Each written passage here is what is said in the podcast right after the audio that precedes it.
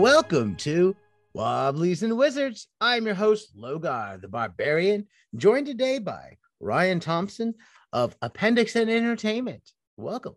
Hey, hey. How are you doing today? Oh, I'm doing all right. I'm not at work anymore, so that's good. Yay! No work. That's my favorite.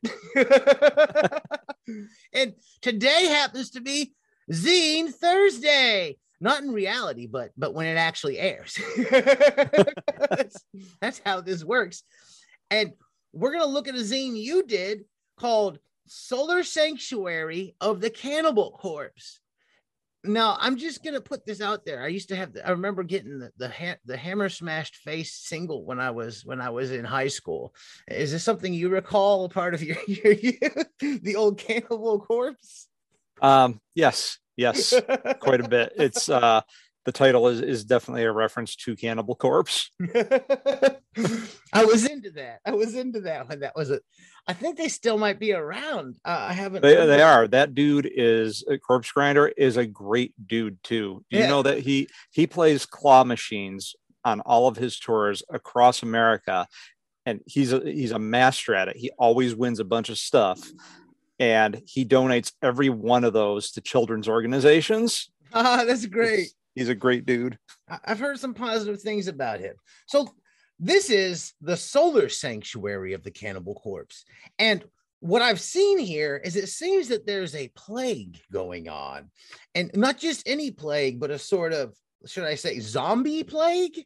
Yes, yes. Um, the the entire event, uh, the entire uh, adventure, the entire zine was written. The original iteration and obviously this uh, this redo were written as a love letter to to both George Romero's zombie films, especially Night of the Living Dead and Dawn of the Dead. I love those movies, right? And and also um, there's a love letter to to Hammer horror in here. You know, when you get to the meat of it, it's very much based on the Dracula movies that they did with Christopher Lee, but even more so, there's a lot of references dropped to the Karnstein trilogy that they did in the 70s, right? So I am such a huge Hammer horror geek fan growing up. I, I had tons of those when they started coming out on VHS in the 90s in those nice, Nice. black cases. I used to pick them up left and right. I noticed that I definitely did, especially in the, the appendix in here. mhm. Um, the horror of Dracula, 1907 or was uh, 19 uh 1958 was one of my all-time favorites. Yep. One I didn't notice that got left out was Dracula 1972 AD. Uh yeah, I I, do I do it? not have that one in there. There's there's a bunch of there's- Dracula. There's Dracula- honestly there's honestly a lot there's a lot of those are missing in here, right? Because there's a there's a of them. there's a total of nine in that, including the last one that was also a martial arts film. If you've Yeah. never seen that, Oh, I remember Legend of the Seven Golden Vampires or something, where Yes. Peter Cushing goes over and him and a bunch of martial artists fight vampires. And it's great, stuff. man. But it was like 1974 or something, right when that stuff was all hot. So they were like, "Oh, we got to jump on this."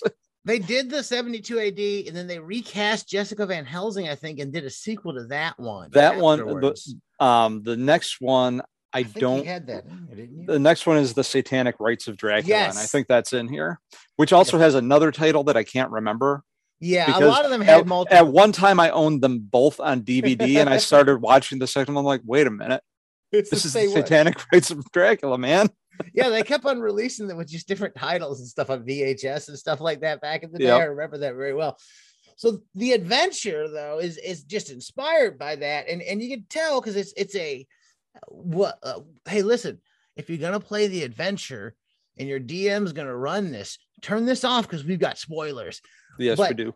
but the but the the the plague itself is from uh, a, a vampire who has released this onto the world correct Correct.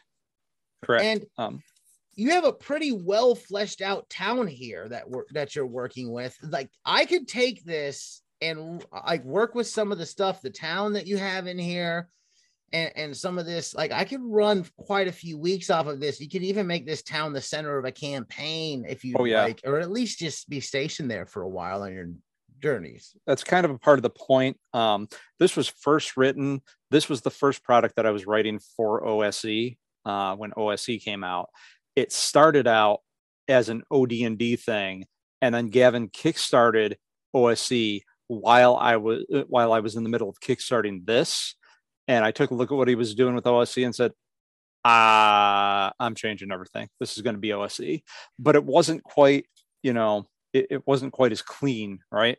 So so I got a yeah. question about uh, like who did all the art in here? This is some, there's some pretty good okay. stuff in here. So um the the piece that you just showed me of the skeleton battle that was Diogo Nogueira, who everybody oh, yes. knows, right? Yes. He's he's, he's done art in uh, in almost all of my uh, uh, all of my products. He's a he's a great guy, good friend.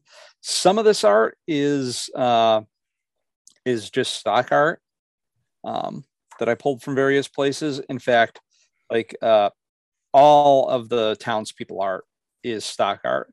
The rooster in the town is uh, Stacy Joy, who uh, who people will recognize her her work. She's uh, she's also the uh, cover artist on Hidden Hand of the Horla that we talked about uh, the last time I was on, right?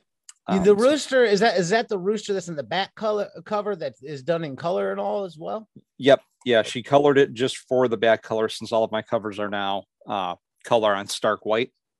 Um, he, he started out as black and white, and she was able to go into the file and colorize them for me. So that was great. And we're going we're going to do shirts with that rooster on them too. the rooster shirts. So um, the the stained glass art in here is Del Teigeler, who people will recognize, especially from you know he does a lot of the Hyperborea art right? Oh yeah, and he also did. There's a there's an appendix in the back that picks apart all of the portions of uh, of a plague doctor's outfit. He did the plague doctor too. Yeah, I was noticing that plague doctor. I really like that. I, I want to this whole page I want to steal from you. yep. like there's a whole page that goes into the plague doctor outfit and kind of describes everything. Yep. And that's that's one of the rules that I dropped in here is how do you, you know, especially since plague doctor stuff has been in vogue even before this actual plague that we're in the middle of right now, right? Um, Halloween costumes and all that, people dressing up as plague doctors at Ren fairs and whatnot have just caught on. So I, I dropped that bit in there about, well, this is about a plague. How can you, you, you know, what, what does mechanically for a game, what would wearing a plague doctor outfit do for you, you know? So, I mean, in reality, they didn't really work as well as, you know, the quote unquote science of the time thought that it did, but it's a fantasy world, so it should do something cool, right? You can probably add a little magic to it in the fantasy world. yeah. Plus, plus, if you're wearing that, you know, you're not likely wearing armor under it either. So you're sacrificing one form of protection for another, right? So, and a part of the part of the use for that plague doctor outfit is in here in the random uh, random rolls. Um, I actually delved into beliefs about medieval medicine for how this plague is transferred, and it's actually transferred the way they believe that foul smells, you know, would give you diseases that that was the root cause of disease was the smells which they were semi right about. It wasn't really the smells so much as what you were inhaling around those smells when you were near uh, somebody that was infected right so the plague is transferred through. There's actual magical miasmas that are just clouds of disease that you can run into on the random encounter tables as you're traveling in this, right? So it benefits you to be wearing a plague doctor outfit because it's going to protect you from the miasma. You get like I think I've got it. It's uh like plus five to your saving throws against diseases, right? Which is all written out as save, save versus poison. But if it's against a disease that's in the area, you get plus five if you're wearing this there's as always you have random tables in here to randomize what's going on so it kind of makes it different so you can run it multiple times. I, I, do. You get if you when you get to the solar sanctuary there's outright a chance that the vampire isn't even there right? So which can screw things up at the end um, because like we said there's going to be spoilers. You know you have to he's conducting rituals that are generating this plague locally vile stuff down there.